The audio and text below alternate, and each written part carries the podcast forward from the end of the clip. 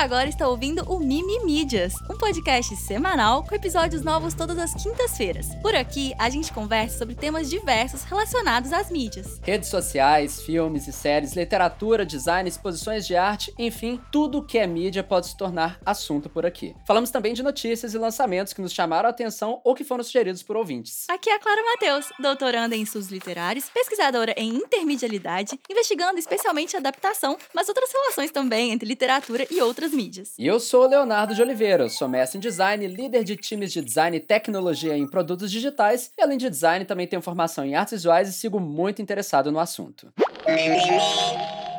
É bom ter você aqui no Mimimídias. E aí, Clara, como é que estão as coisas? Como tá a vida? Eu tô muito bem, Léo. Eu tirei a carteira de motorista. Eu comentei no podcast, né, no início do ano, quando a gente falou sobre metas do ano novo, que eu tinha essa meta. É uma coisa que eu achei que eu não ia fazer na vida. Eu não achei que eu sou uma pessoa que dirige. E é legal quando a gente se surpreende com a gente. e eu até pensei, Léo, em fazer da autoescola um assunto aqui no podcast, porque tem umas coisas muito curiosas. Por exemplo, não sei se você sabe, mas que desde a pandemia, as, auto, as autoescolas oferecem a possibilidade, eu não sei se todas é obrigatoriamente assim mais, mas assim, é, pelo que eu descobri, é a experiência mais comum de que as aulas de legislação agora são remotas. Você sabia Remotas? disso? É. Não, queria. Putz, muito ruim, né? Quando eu. Na minha época, assim, muito ruim ficar indo pra autoescola, era, era péssimo. Então, mas não é só 100% bom, porque tem uma loucura agora, pelo menos esse sistema que eu fiz, que assim, os professores e os outros alunos não veem a nossa câmera. Mas Hum. existem, tipo, sua webcam tem que ficar ligada, porque tem, tipo, verificações surpresa, que você tem que tirar uma foto. Entendi. E se você não tiver, tipo, na aba certa, se você não tiver no, na frente do computador, você perde a aula inteira. E aí você tem que remarcar, sabe-se lá que dia que vai ser essa aula, que você vai poder repor, tem que pagar por ela, enfim. A questão é, foi um processo muito intenso e bem longo até, muito mais intenso do que eu imaginei, e tô muito feliz. Eu passei de primeira no exame prático e Parabéns, é um alívio não ter parabéns. é um alívio não ter que me preocupar com isso mais. E tamo aí, gente, ó. Meta cumprida. Clara tá aí, ó, fazendo parte de dois grupos seletíssimos, que são as pessoas que passaram de primeira e conseguiram completar uma. Como é que fala? Ai, você acabou de falar, enfim, né? Uma meta de ano novo. Duas coisas muito difíceis. Parabéns, parabéns, assim. Obrigada, Léo.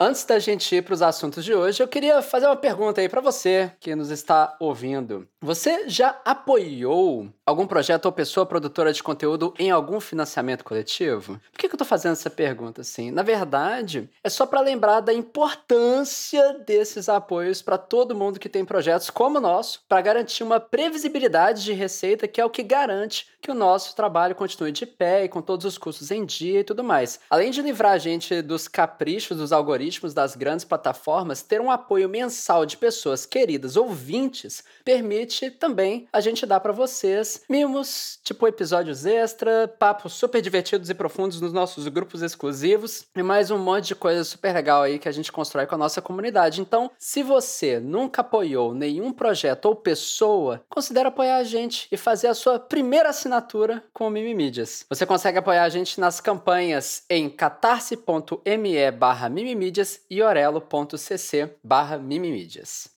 Me conta, Clara, e aí, o que, que você trouxe aí pra gente conversar hoje? Léo, é, eu quero conversar. É um assunto bem rapidinho esse primeiro. Que é uma criadora de conteúdo do TikTok, que chama Kan. K-A-H-N. A arroba dela Hum. é NotKan Jr.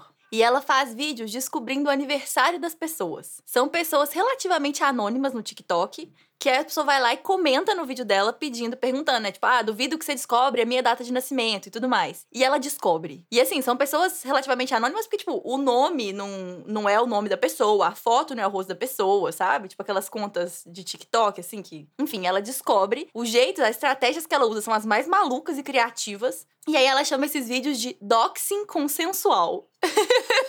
tipo, a pessoa vem e fala assim: descobre aí quem eu sou. Você já viu conteúdo parecido com isso no TikTok, Léo? Nossa, nunca. E Eu achei perigosíssimo, porque isso é uma pergunta de segurança, né? Assim, data de aniversário em muitas plataformas, enfim.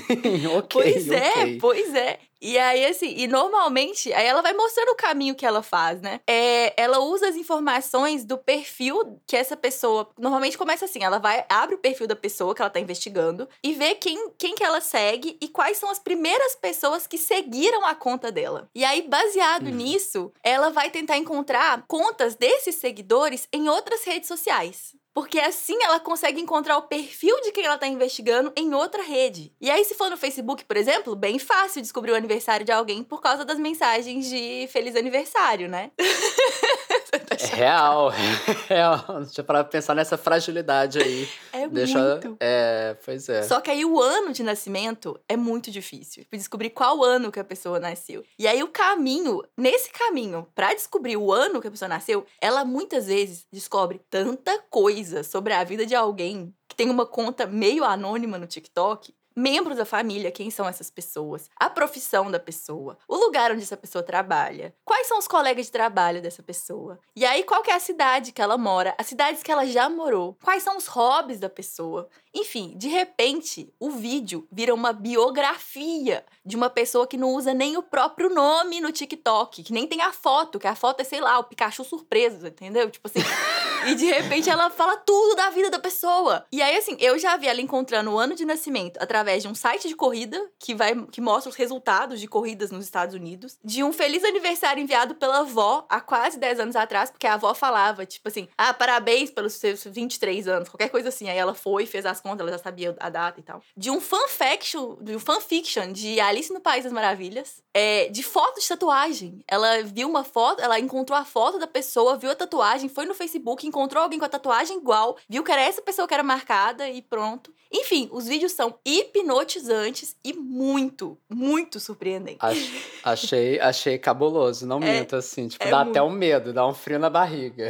E ela diz abertamente que a ideia desse tipo de conteúdo é deixar evidente o tanto que a gente deixa rastro na internet, de formas que a gente não imagina. E aí, por exemplo, essa menina da fanfiction, ela usa o mesmo o mesmo nick que é mais ou menos anônimo no TikTok, que num site de de fanfic. Então, assim, quando ela pesquisou, uma coisa que ela faz é ela joga no Google essa a, o arroba da pessoa no TikTok. Aí ela achou esse perfil, viu que era uma fanfic de Alice no País das Maravilhas, e aí depois ela ficou procurando essa relação desse nome com a Alice no País Maravilhas e foi achando. Até que ela encontrou uma menina que a foto de capa do Facebook, que ela não tinha certeza que era ela, era do gato da Alice. Então aí ela foi. Enfim, Léo, nossa, é surreal. É surreal. É surreal. E aí, assim, é divertido de assistir, mas também é assustador, porque faz a gente repensar nas formas como a gente voluntaria informações e dados pessoais sobre a gente sem nem pensar muito na internet.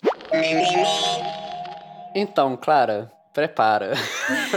tá um pouco longo, mas eu, eu acho que tá legal. Enfim, ah, quase com certeza você já viu algo do assunto que eu vou trazer hoje. Que, assim, sabe aquelas lives de TikTok como as pessoas, geralmente moças, fazendo ações repetitivas enquanto recebem doações de seguidores? Tipo assim, você já ouviu falar das NPC live streams? Sabe o que que eu tô falando? Eu na sei, dúvida se- Jefferson Caminhões. Você lembra disso? Que Jefferson Caminhões? Você não disso, não? eu vi, eu vi da internet gringa muita coisa, na verdade. Assim, aqui eu não, não, não tive tanto contato, na, na real, no Brasil. É, no fim do ano passado, viralizou muito uma menina que era, tipo, fazendo esse tipo de live. E aí ela falou assim, nananana, Jefferson Caminhões, nananana, Jefferson Caminhões. E aí são, tipo, coisas de, de anime, sabe? Então fica muito Isso. engraçada. Tipo, palavra em japonês, Jefferson Caminhões. Não sei o quê. Não sei o quê. Aí outra palavra em japonês, Chico Linguiça. Então, tipo assim,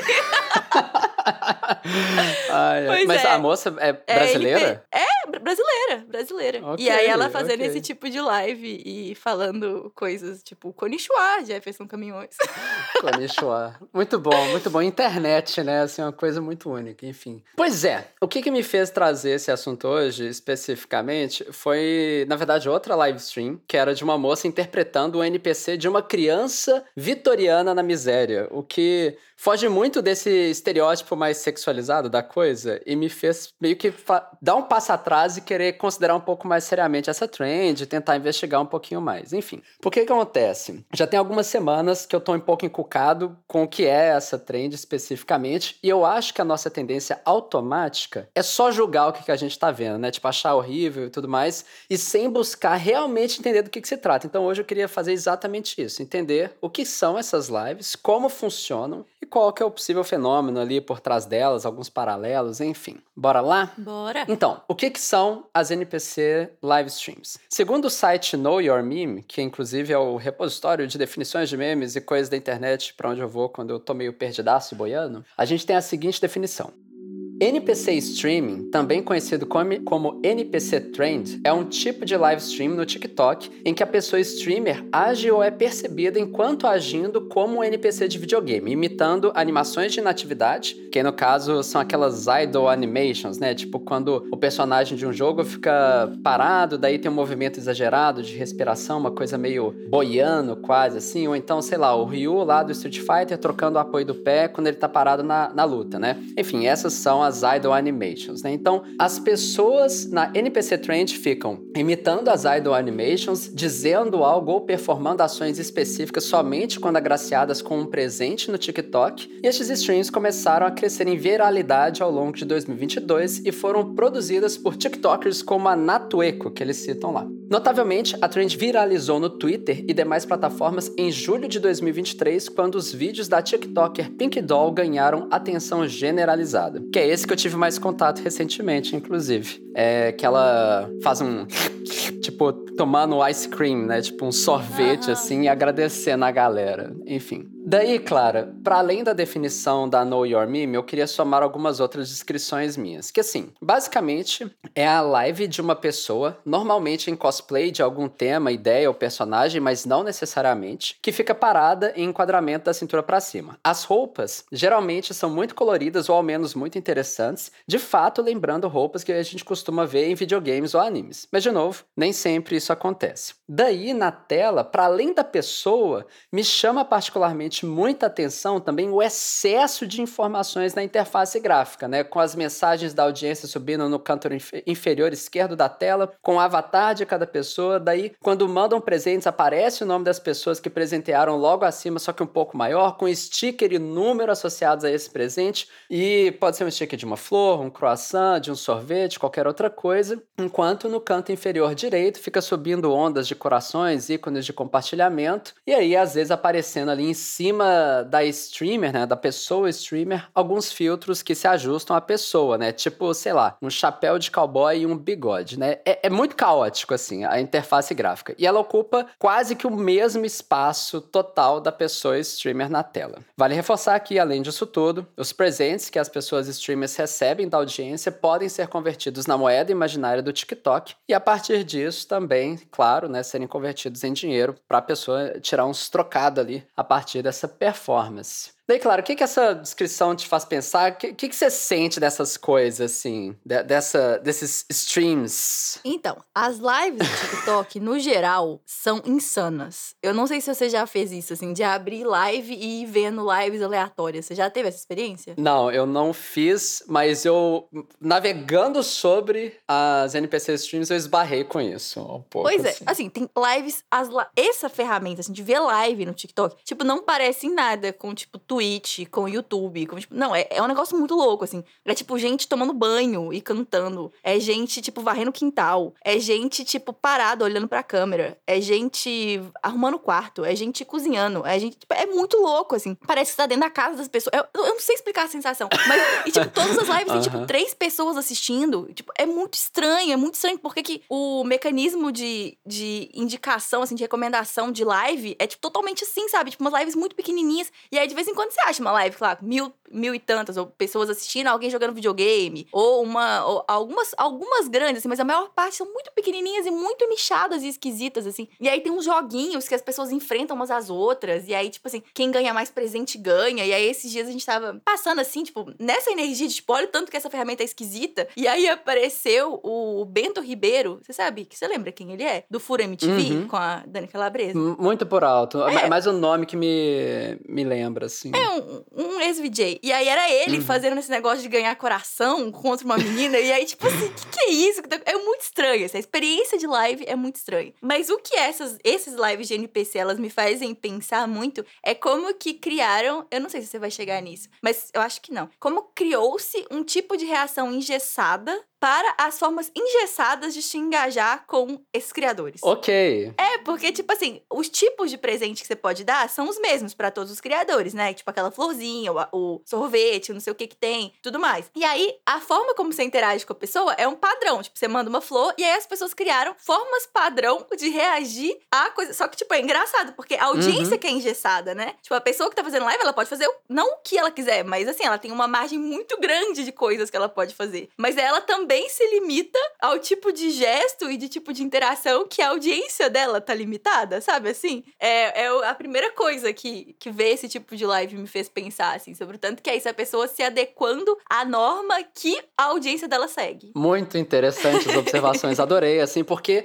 ah, tem uma questão de previsibilidade também da interação, né? Então você sabe o que, que você vai receber. Eu tava, enquanto é, pessoa, né, que tá ouvindo ali, ah, eu quero ver isso, e se for 10, né, da, da, da mesma recompensa, o que, que vai acontecer? Né? E tem essa repetição. O, o que eu tava vendo em um artigo que eu li a respeito é a pessoa falando assim, putz, isso não é tão diferente de uma pessoa streamer habitual, que sempre que recebe algo, fala obrigado, a diferença é que ao invés de falar obrigado, eu tô fazendo um gesto específico e performando uma coisa específica ali. E sobre isso, né, de serem tão estranhas as lives, eu fico pensando no algoritmo de recomendação do TikTok sobre como que as coisas têm que capturar a atenção imediatamente, que é diferente de outras plataformas de streaming que normalmente você tem uma comunidade que você constrói, né? Então, talvez o, o bizarro tenha um pouco a ver com essa, essa construção, né? E é engraçado pra mim, tipo, esse tipo de assunto, porque eu, atualmente, eu tô um pouco aposentada, né? Mas eu fiz live por muito tempo. Eu sou parceira da Twitch, né? Verdade. E é muito engraçado porque eu sempre, eu sempre quis muito ser muito autêntica nas formas de engajar com as pessoas. Então, tipo, como minha live era de estudo, eu tinha uma lista de chamada, que as pessoas chegavam, marcavam presença. Então, tipo assim, eu sempre tentava,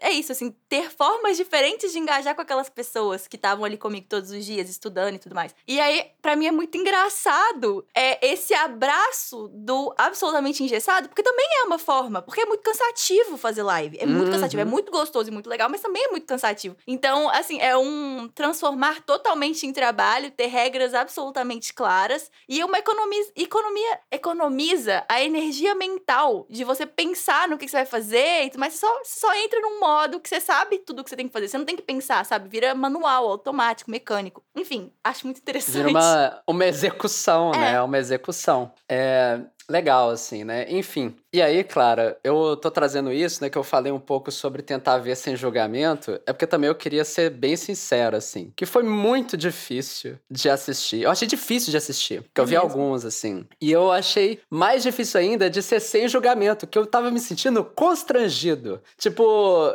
não é como eu queria me sentir, mas é 100% como eu tava me sentindo. Tipo assim, porque, querendo ou não, ah, em grande parte do que é produzido dessas lives, tem uma, uma vibe muito sexualizada, né? Pessoa gemendo ali, no caso de alguns emotes, com uma coisa que aponta para um simbólico meio de infantilização, que é super problemático, assim, uma coisa que incomoda também. E eu tava, enquanto eu tava assistindo alguns, eu tava olhando pra trás do computador, assim, pra ver se alguém tava vendo eu assistindo, que esse era o nível de constrangimento que eu tava sentindo, só pra você ter uma noção, assim. E aqui nem tem como ter ninguém atrás, enfim. Mas assim, é, mesmo assim, eu ainda acho que tem alguns comentários interessantes pra gente aprofundar nesse formato. Isso que você já trouxe, achei bem legal, mas um pouco mais, né? Tipo.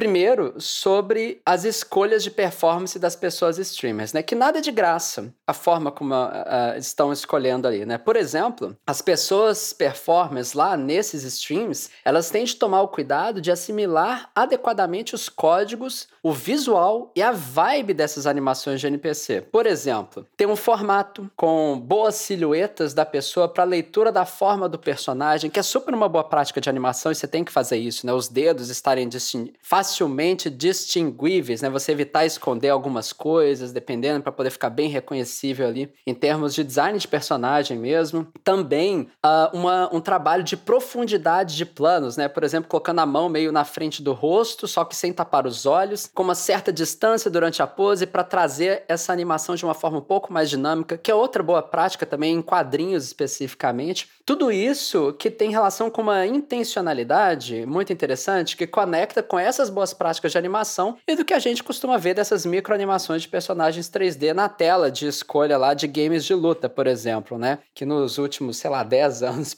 passou a ser padrão, né? Ter essas animações, não sei, 10, 15 anos, faz tempo, né? Mas o personagem 3D lá enquanto você está selecionando. Também, eu achei que é particularmente impressionante a capacidade de repetição e a consistência dessa repetição que você comentou, assim, desses movimentos, igual um emote de jogo mesmo, tipo a dancinha de Fortnite. Como é que a pessoa consegue fazer a mesma coisa 50 vezes, 100 vezes seguidas? Isso não é fácil, assim. E mais interessante ainda é o resultado final, né? Que vem dessa sequência, né? Essa concatenação desses diferentes emotes performados pela pessoa streamer que segue a ordem dos incentivos que são enviados pelos espectadores, né? E aí, essa sequência de palavras sem sentido e essa coreografia arbitrária de movimentos fica super interessante. É uma, uma coisa, assim, é uma, tem uma, uma, uma fisicalidade dessa, dessa execução. Daí, claro, partindo dessa ideia, outro paralelo que eu fiquei pensando é com vídeo performance, claro, que assim, é arte. Tô brincando, tá? Eu, eu, eu, sei, eu sei que não é. Qual é? Tá, vou fazer a ponte aqui. É, a gente já falou muito sobre o que que, tipo, conceitos de arte aqui dentro do podcast, não vou entrar muito no mérito, mas para tudo que a gente já conversou, não seria para essa pergunta que eu fiz, né? Não seria arte, exatamente. Mas assim, vendo essas lives e escrevendo sobre o assunto, eu fiquei pensando em paralelos com performance e vídeo performance especificamente. Que assim, apesar de parecer que não tem essa intenção de pensamento meta dessas lives de streaming, eu acharia bem fantástica, vendo, né, uma performance artística nesses modelos para comentar ou criticar essa coisa performática nossa em redes sociais, por exemplo, né? Tipo, como se a pessoa streamer lá fosse um espelho do que nós somos no nosso Instagram, né, no nosso Twitter ou no que for. O avatar e o nosso comportamento com base em todo mundo que tá seguindo a gente, né? E eu tô falando a gente não só criador de conteúdo, mas a gente todo mundo que usa as redes sociais. Também eu acharia interessante uma performance para trazer comentários sobre o poder dessa coletividade louca que é a audiência sobre o indivíduo, que no final das contas é o que está acontecendo nessas live streams de NPC. Que algumas performances, inclusive, têm essa característica de tentar chegar nesse extremo de fisicalidade também, que é quase uma prova de resistência física para alcançar um determinado fim. Tô fazendo uma ponte longa, né? Mas, mas vem, vem comigo. Não me abandona, Clara. Não, não, não, não, eu estou com você. eu é, vou até o tem... fim, Léo. obrigado, obrigado. Porque eu, eu achei legal a conexão, apesar de ser meio longe, mas vamos lá. É porque tem uma fisicalidade, uhum. sabe? Dessa sequência, é cansativo. Você falou da coisa do cansativo da live é, meio de improviso que a gente acaba fazendo, mas essa também, caraca, você ter essa consistência e esse estado neutro de mente, de não pensar em nada, ficar só respondendo, caraca, achei difícil. Eu não conseguiria, é, achei difícil. Também não acho que eu conseguiria, não. é. E aí, pensando nessa, nesses paralelos que eu tô trazendo aqui, eu fiquei pensando nas performances da Abramovic, que é uma super artista performer, tem peças, peças assim, né? Enfim, obras fantásticas, né? Eu não sei como que eu enquadro especificamente. Em que, e aí mais especificamente, me fez pensar em uma performance dela que ela ficou à mercê do, do público na galeria e que ela claramente está fisicamente e psicologicamente arrasada no final. Você sabe qual performance sei, que eu tô comentando? E aí foi essa performance que ficou na minha cabeça. Aí eu vou falar um pouco dessa performance. O nome dessa performance é Ritmo Zero. Ela é de 1974. Nessa performance, Abramovic, artista, fica no meio da galeria com a audiência diante de uma mesa. Daí nessa mesa, ela coloca 72 objetos que estavam disponíveis para serem utilizados pela audiência da forma que bem entendessem sobre ela, a artista, que é posta como objeto da performance. Junto disso tudo, uma placa no lugar aponta que as pessoas da audiência não seriam penalizadas ou responsabilizadas de forma alguma pelas ações que resolvessem realizar sobre a Abramovic a partir desses objetos objetos. Entre os 72 objetos à disposição, tinha uma rosa, tinha uma pena, fazer cócegas, não sei, tinha um chicote, tinha uma tesoura, e entre os vários outros objetos, tinha também uma arma com uma única bala carregada. Muito pesado, muito É pesado. muito, é muito. Daí, quando ela começa a performance, a Abramovic começa assim, né? Com ela neutra, na sala, vestida e passivamente à mercê do público. Em um primeiro momento, as pessoas começam mais calmas, né? Sem muita ação sobre a artista. No entanto, à medida que elas vão se dando conta das possibilidades de atuação e ausência da responsabilidade, as pessoas vão tomando ações. Colocam os braços da artista para cima, fazem um toque íntimo, cortam as roupas, fincam espinhos de rosa no estômago dela, apontam uma arma para a cabeça da Abramovic até essa arma ser então retirada por outro espectador. Em outras palavras, um ambiente de extrema agressividade que foi se instalando ao longo dessa performance. Nessas exatas seis horas de passividade e agressão, que ali, no final das contas, termina né, com a Abramovic assim, nua, atacada, suja, borrada, violada, pesado, muito pesado. E aí, ao final da performance, né, ao final dessas exatas seis horas, ela caminhou em direção à audiência e todos correram, tudo em medo sobre a confrontação das consequências de tudo que aconteceu. O objetivo da obra era esse: levar ao máximo os limites né, da relação entre performer e audiência, investigando a vulnerabilidade e a agressividade humana em um contexto sem consequência social. Clara, dá pra ver o paralelo? Faz um pouco de sentido. Eu achei muito legal, assim. Eu, eu gostei do seu paralelo. É, é tipo assim, não é um paralelo que pra mim ele vai ser, tipo, instantâneo, sabe? Você vai me jogar isso e eu vou, tipo, já falar o que, que eu acho, porque eu achei realmente bem inusitada a sua conexão. Ok. Mas eu vejo de onde você veio, sabe? Porque é isso, assim, a gente tem uma pessoa ali, né, que tá presente e que existem as formas de interagir, as ferramentas. E as, então, assim, né? E essa coisa meio passiva. Então, eu, eu vejo a conexão que você fez, eu acho uma conexão bem interessante. Fico pensando também sobre os outros pontos de vulnerabilidade, ao mesmo tempo que são outros pontos de proteção que a pessoa que tá fazendo a live tem, porque, por exemplo. É, uma coisa que pode acontecer com a pessoa que tá ali, né, no, é, na, na live é que a live dela pode ser cortada e espalhada e, e acontecer coisas inesperadas com a reputação dela, né? Com quem ela se apresenta na internet, ela pode ficar marcada por alguma coisa. Então, assim, existe um nível de, de visibilidade pra live ali que pode se tornar, né? É muito efêmero, né? Diferente da Abramovic, Uhum. que a gente tá até hoje falando da performance dela. Mas assim, que tem consequências, podem ser muito duras na vida da pessoa. É, ao mesmo tempo que é isso, ela tá muito protegida porque ninguém vai atirar na cabeça dela. Então, mas assim, interessante, Léo. Gostei do paralelo. Você foi bem mais longe do que eu tava esperando. Mas eu realmente acho que esse tipo de live merece esse tipo de análise que você tá propondo. Porque é muito diferente. É tipo, é um tipo de produto muito diferente e muito estranho. Quem nunca viu, nem deve ter entendido o tanto que é diferente e estranho. Eu acho que deu pra É. entender, mas vendo é muito pior do que descrevendo, né? Aham. É, e eu acho muito curioso, tipo, tentar entender esse, o qual que é o rolê, assim, e pensar que existem as pessoas que querem as reações é, engessadas, né? Porque eu fiquei falando, ah, questão de ser espontâneo, blá. Mas isso é um, um valor que, pra algumas pessoas, tipo, pra algumas pessoas a espontaneidade é legal. Pra outras pessoas, Uhum. não. O previsível é que é confortável. Então, assim, é muito interessante, eu acho, no final das contas. E eu fiquei pirando também, porque assim, o que é um ambiente de isenção de responsabilidade social, né? E aí o TikTok, não só o TikTok, né? A internet, né? Ela é muito propensa a esse tipo de, de realização mesmo, né? A, a audiência, ela não tem que se revelar, né? Então ela faz qualquer coisa também. Sei lá, achei... me- As pessoas são responsáveis pelo que elas fazem na internet, São, né? são, elas são, e como, elas eu, são. e como eu falei, aquela É. menina que pega o perfil e. Descobre, descobre. E ela é só uma pessoa, tipo, imagina com os aparatos, né? Tipo, de Isso. realmente fazer uma investigação e processar, responsabilizar. Então, as pessoas são responsáveis. Mas só se isso é levado à última instância.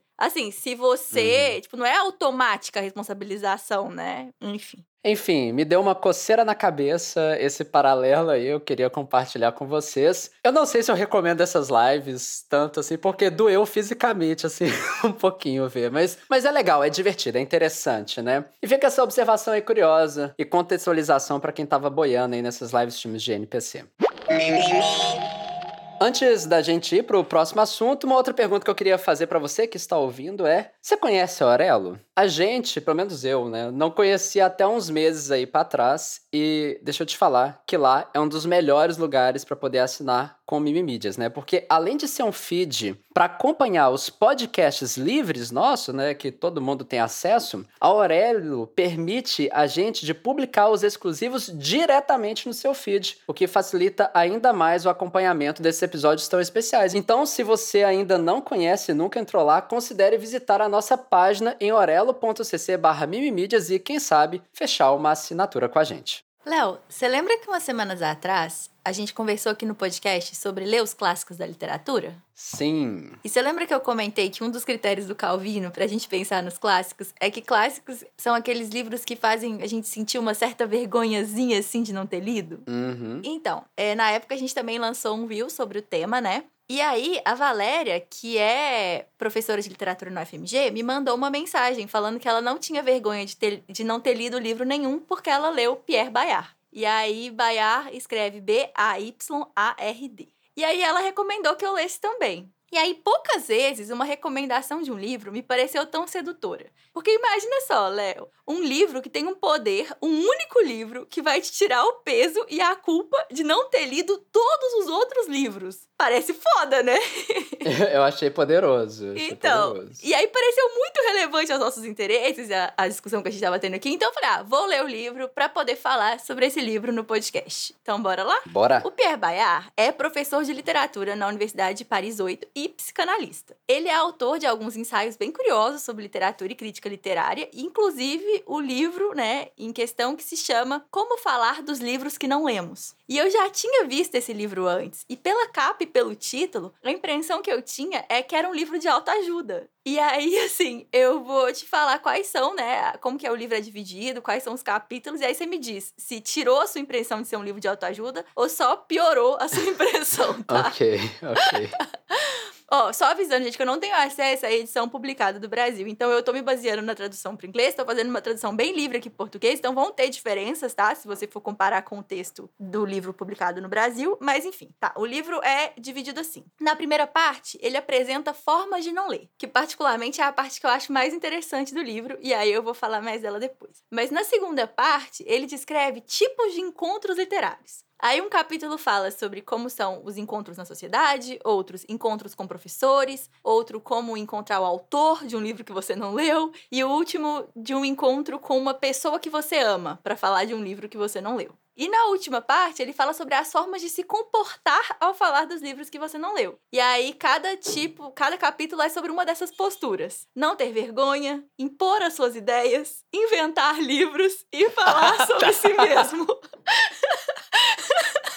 Não, peraí, perdão, como é que é? Tipo, inventar livros, qual que era o próximo? É não ter vergonha, impor as suas ideias, ah, tá. inventar livros e falar sobre si mesmo.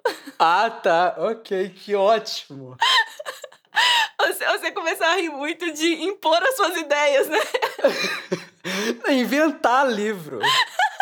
Que a pessoa não vai ter lido. Estamos aqui no mesmo patamar. É tipo inventar um livro a partir de um livro que você não leu. Então é tipo assim: ah, vamos falar sobre o retrato de Dorian Gray. Você não leu? Você inventa, entendeu? Você inventa o que, que é o livro. Jesus, Jesus. E aí, você achou que parece autoajuda? Eu achei, parece aqueles autoajuda meio piada, sabe? Assim, que tem uma, umas coisas meio alterônica e tal. Até porque tem um- o como, né? Acho que o como é o que pega, né? Como fazer alguma coisa. E tem um, um gostinho de autoajuda. Mas eu adorei, eu adorei o, o comentário, assim, achei engraçado, pelo menos. Eu não sei. Pois é, né? se esse livro fosse um vídeo, eu diria que o título e a capa são clickbait.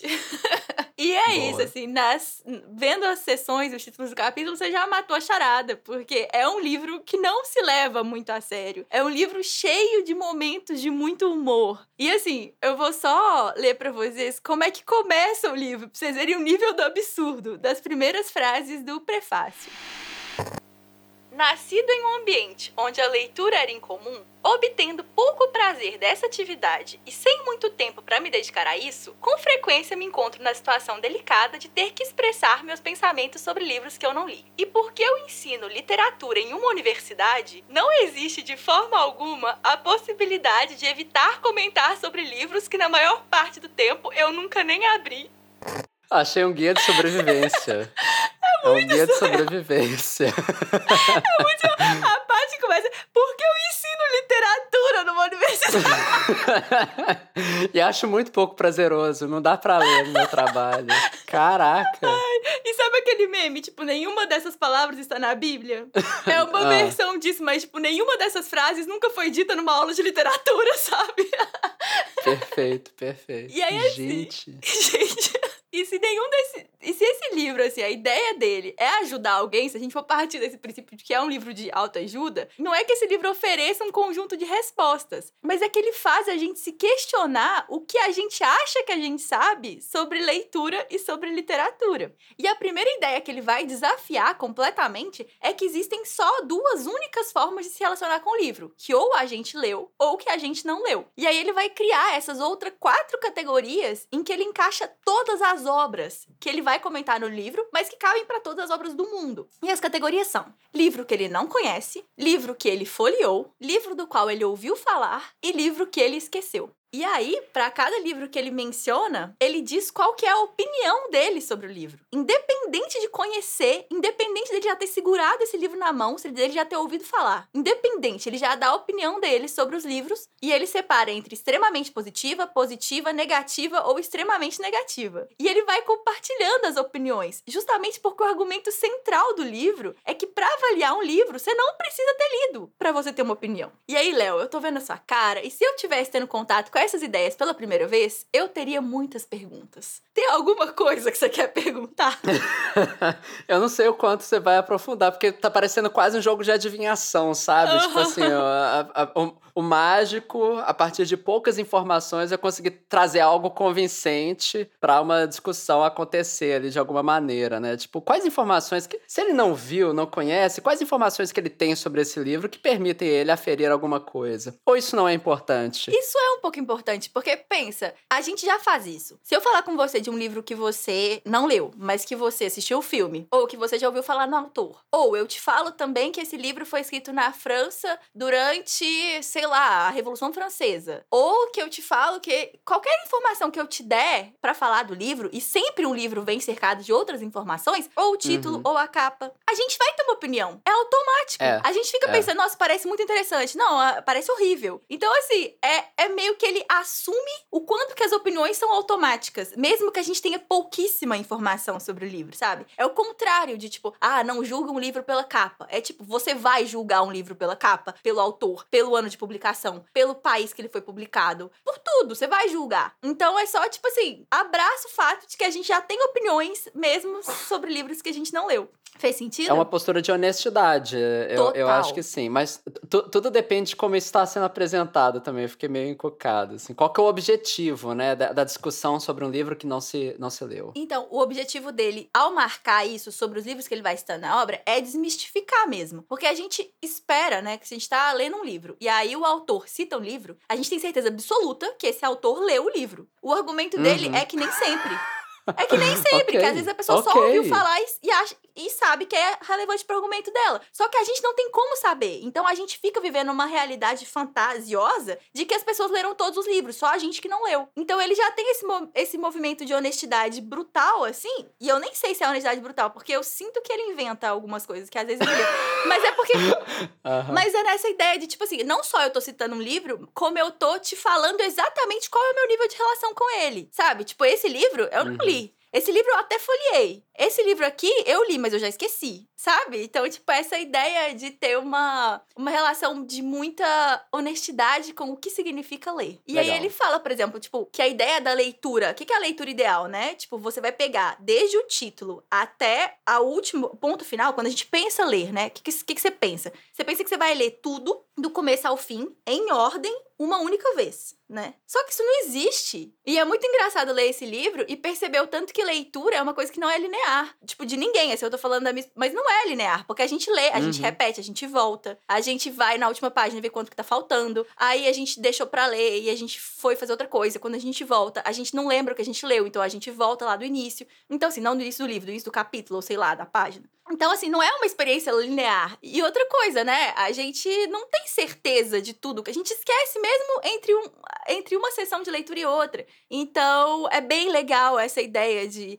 de questionar a expectativa que a gente tem da leitura dos outros né? Que é aquela coisa que aquela pessoa virou um especialista na obra, que ela sabe tudo, que ela fez uma leitura profunda, perfeita e ordenada, sendo que a nossa experiência, a gente tem é, essa vivência de saber que não é assim que a leitura funciona. Enfim. Muito legal, muito legal. Assumir essa não linearidade, assim. E aí, assim, ele vai citando no livro, Léo, vários motivos para não ler.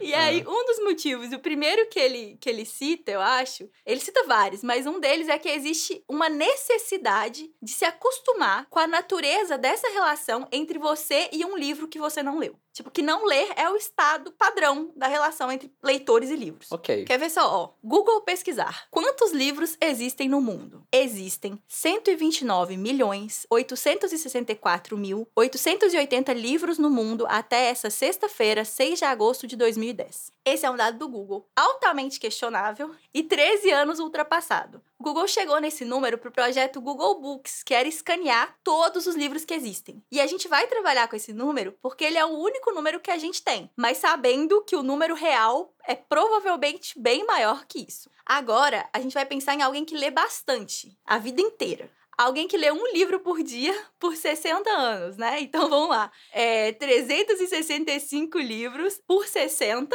dá 21.900 livros. E assim, a coisa que eu tenho feito de forma mais consistente na minha vida é ler livro. Mesmo assim, eu tenho certeza que eu nunca vou chegar nem perto desse número. É um número muito grande. E aí, assim, quantos por cento dos livros que existem no mundo, se a gente for usar esse número do Google, alguém que leu 21.900 livros leu? Faça essa conta pra gente aí, Léo, de cabeça. Vamos lá.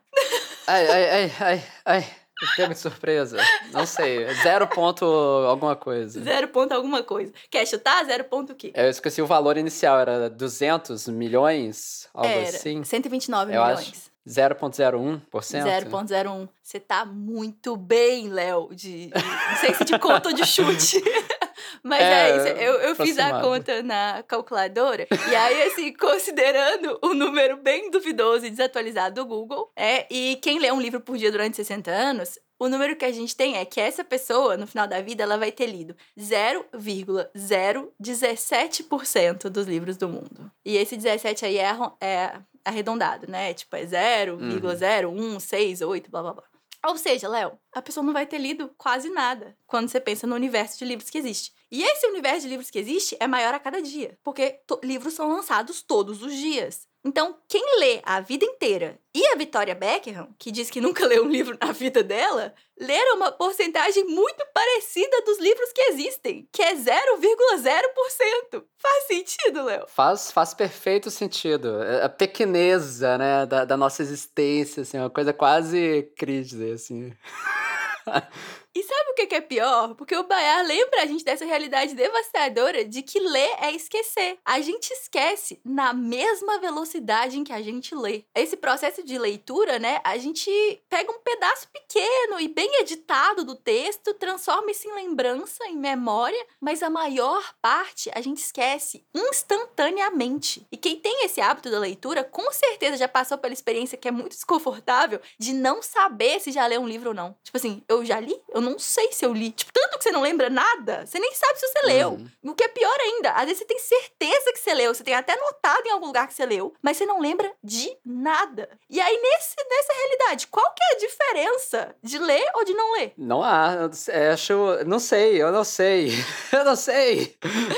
E aí o Bayar vai trazer mais um motivo para não ler. Porque, de acordo com ele, quando a gente tá lendo, a gente tá se preocupando com um livro em específico. E a gente já entendeu a insignificância de uma obra nesse universo, Hum. né? E aí isso vai te distrair do que deveria ser o foco de alguém que tá tentando construir essa bagagem literária, né? Que é entender de quais formas os livros, como um todo, se correlacionam e se conectam. Tipo, esse que tem que ser o objetivo. Então, ler um livro é se distrair, sabe? Na maior parte das vezes, uma obra literária específica não vai te ajudar Ah. em nada a entender a rede complexa de obras e de autores que é a literatura. Ok, eu, achei, eu tô achando um argumento muito elaborado pra justificar não ler livro.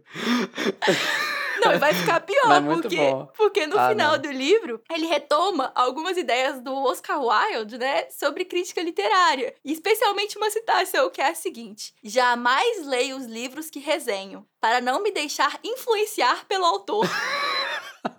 Ou Ai, ai. seja, no final das contas, o Bayar vai desencorajar a leitura até pelos críticos literários. Até por quem vai escrever sobre o livro. Ele vai falar, talvez a melhor coisa não seja ler o livro. E aí, assim, eu ri muito, Léo. Eu ri muito, muito. Do início ao fim, eu gargalhei lendo o livro. Eu não sou uma pessoa que costuma rir quando eu tô lendo. Tipo, eu não sou uma pessoa que tem reações. Eu não costumo chorar, não costumo rir. Mas, assim, eu ri demais. Porque o livro é todo cheio de provocações muito engraçadas que desestabilizam a gente. E aí, durante o livro, ele comenta várias obras a partir da perspectiva da não leitura. E aí, é claro que nem tudo que ele vai dizer sobre essas obras tá estritamente correto, já que ele assumidamente inventa coisas sobre o livro que ele não leu e que ele vai comentar no livro.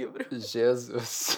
O que, que você achou disso tudo, Léo? Eu achei muito engraçado. Eu acho que é a melhor reação, assim. Eu acho interessante, então, assim, uma, uma abordagem metódica para o assunto, né? Tipo, não lerei todos os livros, né? Assim, Isso é impossível. Sei lá, achei, achei engraçado. Acho que é isso o resumo, assim. Muito bom, muito bom. No final das contas, Léo, é evidente que o Pierre Bayard ama a leitura e a literatura. E que nenhum desses argumentos servem como uma desmotivação da leitura, mas é muito pelo contrário. Os motivos para não ler dão importância para a complexidade que existe na não leitura, nessas muitas formas de se relacionar com livros que não cabem na dicotomia do lido e do não lido. E aí, abolindo as obrigações da leitura, o Bayard também abole a culpa e sobra apenas uma forma de leitura, a que acontece sem nenhum motivo e sem nenhuma culpa. Então, antes da gente ir pro Mimi Mail, e se, e se você aí que tá escutando, e se você compartilhasse esse episódio ou outro episódio aqui que você gosta do Mimi Mídias com alguém aí que você conhece, que você gosta. Por exemplo, sei lá, né, esse episódio já foi fantástico, alguém aí, ó, tá falando de não ler, não ler livros, ou comentando dessas lives do TikTok aí, ó, por que não, né? Pode mandar aí pra essa pessoa. ou então, há duas semanas atrás, a gente falou aqui do filme da Barbie. Então essa seria a desculpa perfeita para compartilhar aquele episódio no grupo de WhatsApp que ainda está discutindo sobre o filme. Se não, considere mandar esse episódio aqui mesmo para aquela pessoa que você sabe que gosta de discussões sobre cultura digital, cinema, música, internet e tudo mais que a gente fala por aqui. No Spotify é super fácil, é só entrar no episódio, clicar naquela caixinha com seta para cima ou nos três pontinhos do lado e selecionar compartilhar. É facinho e ajuda a gente demais da conta. Então, bora de Bibi Bale? Bora! Clara, o mimi mail de hoje é do queridíssimo Lucas Ed, lá no nosso Discord, em que ele comenta um pouco sobre a discussão que a gente trouxe sobre o uso de IA por artistas em suas criações e também a gente conversou um pouco, né, sobre os experimentos que eu, também designer e também artista, estou conduzindo aí com as capas do nosso podcast junto com você. Queria falar aqui do que, que o Lucas trouxe. Bom, Lucas Ed disse. Agora, no lance das imagens por IA, isso que o Léo tem feito de usar a IA meio que para entender um pensamento médio, um entendimento supostamente compartilhado sobre um determinado objeto, isso tem me intrigado demais. Porque, obviamente, aplicado a pessoas, esse é o centro da minha tese. Quais são as imagens que compartilhamos para resumir ideias? Quando a gente pensa em negro na história do Brasil, como visualmente essa memória nos vem? Por isso, quando se falou em promptografia, isso me deu um estalo. E tenho pensado muito em termos de inverter a polaridade de alguns experimentos conhecidos de cognição social e imagens. Tradicionalmente, eles decompõem as imagens em palavras, objetos, motivos, temas, e então rodam as análises. Se usarmos essas decomposições num gerador de imagens por IA, o produto será semelhante ao insumo original? Nos meus testes bem soltos, não tem sido.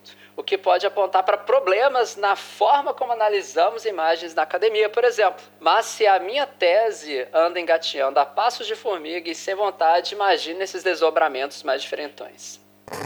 Então, Lucas, primeira coisa, acho muito interessante o seu trabalho, achei bem curioso. E eu queria comentar, cara, que essa falha, entre aspas, eu entendo que ela, na verdade, está muito mais associada ao modelo de geração de imagens do que necessariamente a forma como a gente descreve imagens na academia. Por quê? É, esses modelos, assim, além deles terem um enviesamento de dados que eles têm por base, né, eles bebem de algumas imagens que são mais prevalentes na internet, isso vem de certas culturas e certos pontos de vista, né? Então isso já é enviesado. Para além disso, eles têm alguns pesos pré-estabelecidos sobre como que eles devem construir essas imagens, né? Por exemplo, no Midjourney tem um parâmetro que você pode adicionar em um prompt que chama stylize, né? Que é tipo estilizar, que ele dita o quanto que o Midjourney deve seguir os seus próprios parâmetros, entre aspas, artísticos, né? Para a construção das imagens que encaixam ali em um certo padrão de estética, composição, cores e tudo mais. Esse viés, para mim, ele só ressalta a limitação desses modelos e a necessidade de interferência humana para a criação de qualquer resultado. Então, por exemplo, eu lembro que uma vez eu tentei fazer, sei lá, uma foto de uma pessoa que não era modelo. Ou então tentei fazer uma foto feia 3x4, sabe? Essas aí que a gente tira aí para carteira de motorista ou para qualquer outro documento, né? E aí eu não consegui fazer isso no Midjourney. Não consegui. Eu só não consegui. Então fica essa reflexão, né? A falha, acho que aí tá, tá no modelo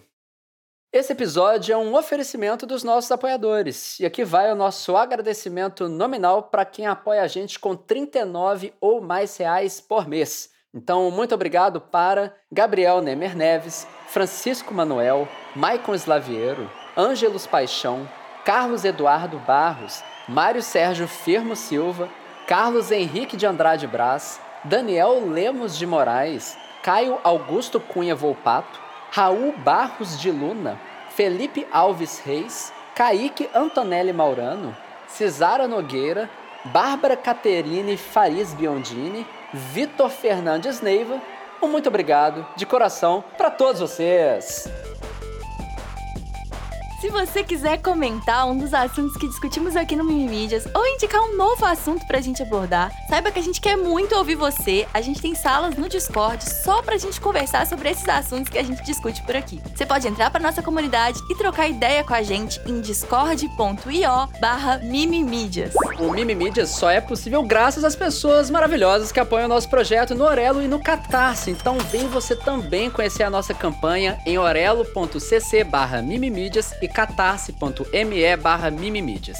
Quem apoia o projeto tem acesso a todos os episódios exclusivos que a gente já gravou e novos episódios exclusivos todos os meses. Esse episódio do Mimimídias foi editado pelo incrível Tanekoshima. A gente fica por aqui, você pode continuar nos acompanhando nas nossas redes sociais. Toda semana a gente tem postado vídeos curtos no TikTok e no Instagram em arroba canal Mimimídias. Você me encontra no Instagram e no TikTok em arroba claramateus e no Twitter arroba claramateus. E no TikTok e no Twitter você me encontra também em leo_bos e no Instagram eu sou leonardo_bos. Tchau. Tchau. Tchau. Tchau.